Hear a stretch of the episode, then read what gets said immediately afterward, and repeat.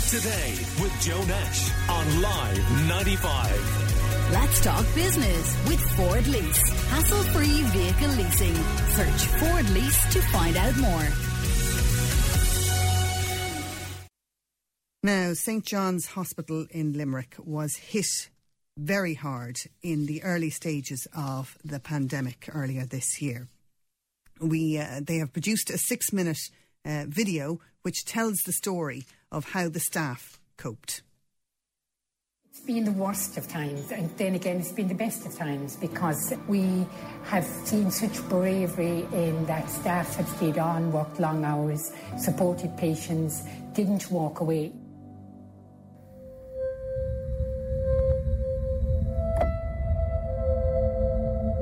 We had seen what had gone on in Italy, we had seen what had gone on in China. We never thought it would hit St. John's. It was like nothing that we'd ever experienced before. The fear factor was there, the fear of the unknown. This was at a new level. I was really fearful for the staff. I really was, I could see it in their eyes that they were terrified initially. I have three children myself and a husband, and I suppose I was worried that I would come home, bring it home, and I would give it to them. So that's a clip from the six minute video on St John's Hospital, and we'll hear more from it in a moment. You can catch the whole video on the Live 95 website.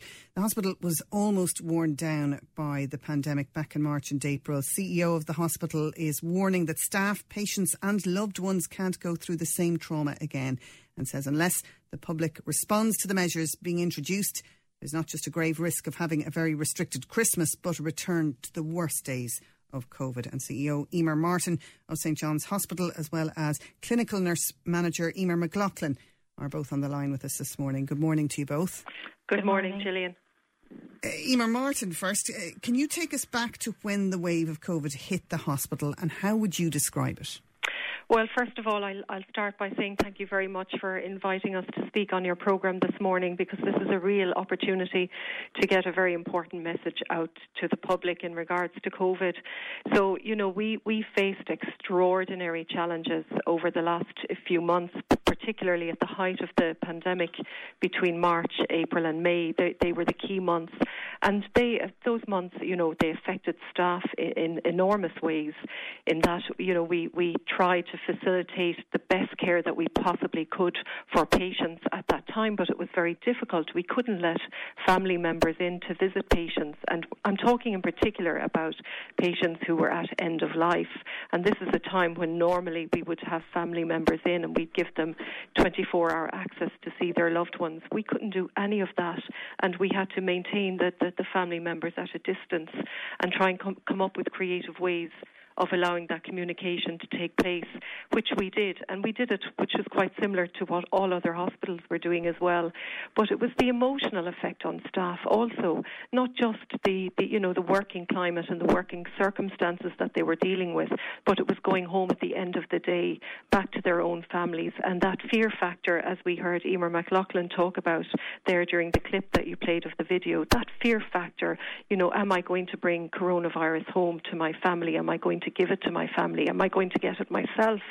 So I, I think, you know, uh, I, when I say. And it was a real fear because you had more than a quarter of your staff in quarantine at one point, didn't you? We did, yeah. Unprecedented numbers. We've never had that amount of staff go out sick. And the thing about it is we couldn't turn to anywhere else and just get, you know, replacements. It doesn't work like that when you're in the height of a pandemic. So we had to carry on with the work with the fewer numbers of staff. So it put extra pressures on all of our staff to work during those, you know, that time when we had such few numbers available. What did you find the most shocking about what happened? Well, I think, you know, it's the stealth by which the virus moves and spreads. That's the shocking thing. And for us as well, we, we you know, and I think I speak for a lot of healthcare settings, uh, it was a learning time. And we didn't realise just how virulent this particular virus was. And we've dealt with viruses before. We have a lot of, uh, you know, expert staff working in, in that area in the hospital. But this was something completely different. The way in which the, the, the virus spreads is, is just completely, I, I suppose, um, a, whole new learning curve for all of us and, and we could see that this was something that w- was very, very difficult to conquer and control. Now, we have learned a lot, and we've put a lot of those learning measures into place, so that is helping us this time round. But I would have to say that, you know, appeal to the public that it is very, very important to continue adhering to the social distancing precautions and to the measures that the government have put in place. The spread of the virus is it's indicating that it's not under control yet. Uh, with the R rate being above 1, it's currently between 1.3 and 1.4 as it was reported yesterday nationally.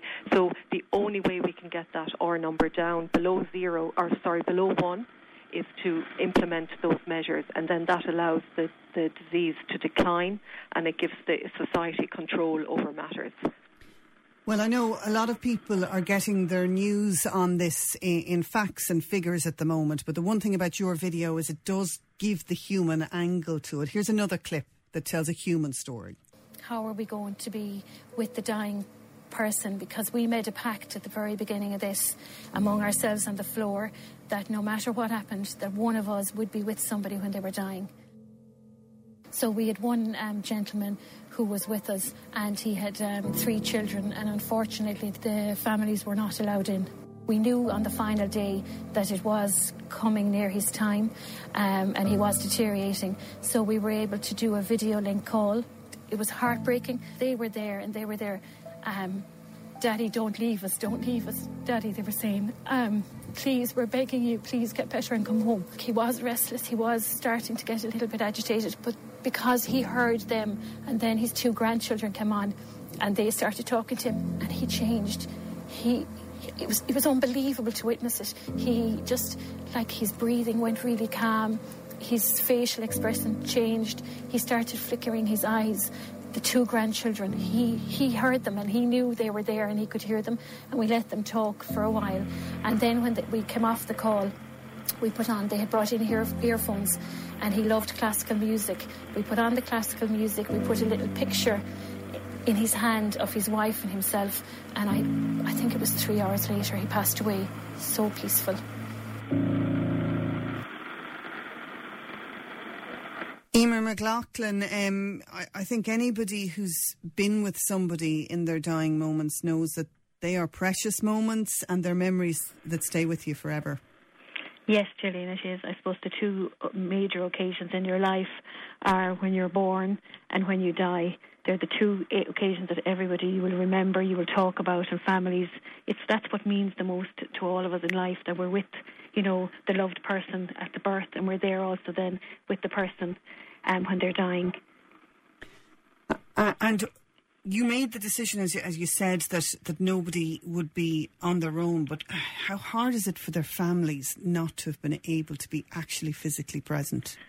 I don't think unless you've gone through it, and I got a phone call yesterday from two of the fam- from two members of that family that I spoke about, and even yesterday, to hear what they're still going through seven months later, they they still can't accept, you know, that they that I suppose what they went through, not knowing knowing that they weren't with their dad when he died. So this, I don't think people realise the huge implication that this has had on families, not being with the person, um, not sitting with them, not being there, not being able to talk to them properly face to face, to touch them. There are things we take for granted, but my God, when it was taken from all those families across the country, because this was a national thing, like families are still struggling because of this. And then, of course, when somebody does pass, the funeral is not the same either. No, and that was another thing we tried to say. You know, we look, tried to look at ways. You know, how could we make this a little bit extra special? Because literally, like, I'm not. You know, I don't want to frighten people or anything, but like, literally, then, as you know, families, all the family, the whole funeral was curtailed. You know, everything was cut back. So, like, people didn't even get that chance to even grieve properly with their families. So what we tried to do was a very kind lady living near the hospital uh, crocheted two little hearts, and we used to put one heart with the patient in their hand, and then when they died, and then we'd give one to the family. Then we'd put in little holy water bottles. This is for people that had the Catholic religion and wanted it, the families. But it was so heartbreaking to think that we were the last people that saw that person um, you know, when they died, and that the family never got that chance. They never got the opportunity, um, you know, to grieve the person properly. Emer Martin, it's clear that quite a number of your staff are probably still suffering PTSD, really, you know, the, the trauma from what they've been through earlier in this year, and yet they have to face into this again. How prepared do you think the hospital is for what we're being told is going to be rising numbers? Yeah, that's right. Uh, uh you know, and thank you for acknowledging that. Yes, it, I, we're as prepared as we can be. You know, we follow the HSE guidance, we follow the, the national guidance that, that, that is in place across all hospitals. But at the same time, you know, we, we often wonder how prepared can we as, be as well at the same time. People have gone through what was a, a very, very emotional time, and we're all human, you know, and I think there's only so much we can take as well. We, we who are the caregivers are human, and that, that's, you know, a huge thing to ask of any staff member is to go through all of that again. We really don't want to go back there. We don't want to go back to how things were in March, April, and May. It was a very emotionally tiring time for the staff. Emer McLaughlin, you know, some people are struggling with the idea that we're facing into six weeks of, of lockdown. Um, there are people who you do hear people dismissing the the concern over the spread of the virus. I suppose because perhaps in their own circle they've lived through, through the last seven or eight months without having been touched by it personally or their family circle in in a serious way. What do you say to those people? How do you get it across to them? I mean, I, I think the video does it very, very well and your stories do it well, but why do you think they're not getting it?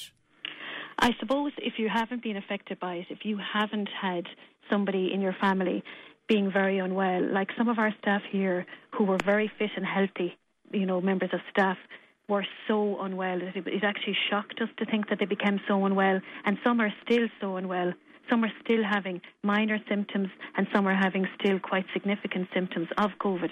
So if it doesn't affect you, I suppose you don't really think, you know, oh, it's somebody else. But if you had to go through what families have to go through when people are sick and they can't visit them. Remember, there was no visiting. There's no visiting now. So if you you pick, I always say to people, picture yourself, put yourself in their shoes, and say, if that was my mum inside in hospital, my dad, I couldn't visit them. I couldn't see them for weeks on end. Then they became unwell, and I couldn't be with them. You know, people just try and put yourselves into other people's shoes. I think that's the best way because yes, a lot of people it doesn't affect but try and be think and be kind and think of other people rather than thinking of yourself is probably the biggest message. And Emer Martin, have you any concerns over staffing as we head into the winter? Well, you know, we're we're we're mindful that staff can start contracting coronavirus again. Um, so that concern is always there at the back of my mind. But you know, we one thing we did see over the last few months is that our staff pulled together so well. It was absolutely incredible to witness, very moving to witness. And we have a great team of people here working in St John's. So we we'll be relying on that again if we need to. Yeah. Okay, well, Emer Martin, CEO of St John's Hospital, and Emer McLaughlin, who is the clinical nurse manager, thank you both for coming on the programme this morning, but for your service at the hospital and everything you're doing for the, the wider Limerick community. And we wish you all the very best over the coming months. And I'd urge anybody to go to the Live 95 website and check out that video of uh, the St John's Hospital staff and how they dealt with the pandemic. Limerick Today with Joe Nash on Live 95. Let's talk business with Ford Lease. Hassle free vehicle leasing. Search Ford Lease to find out more.